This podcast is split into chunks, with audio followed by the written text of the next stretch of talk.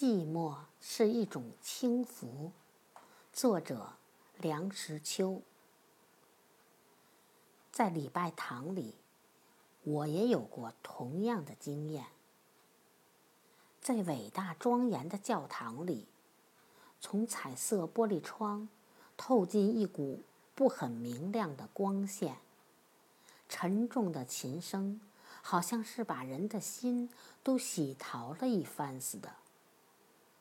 我感到了我自己的渺小，这渺小的感觉，便是我意识到我自己存在的明证。因为平常连这一点点渺小之感都不会有的。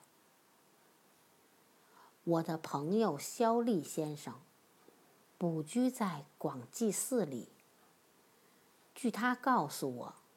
在最近一个夜晚，月光皎洁，天空如洗。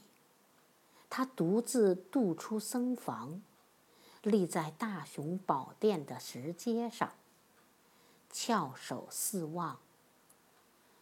月色是那样的精明，蓊郁的树是那样的静止，寺院。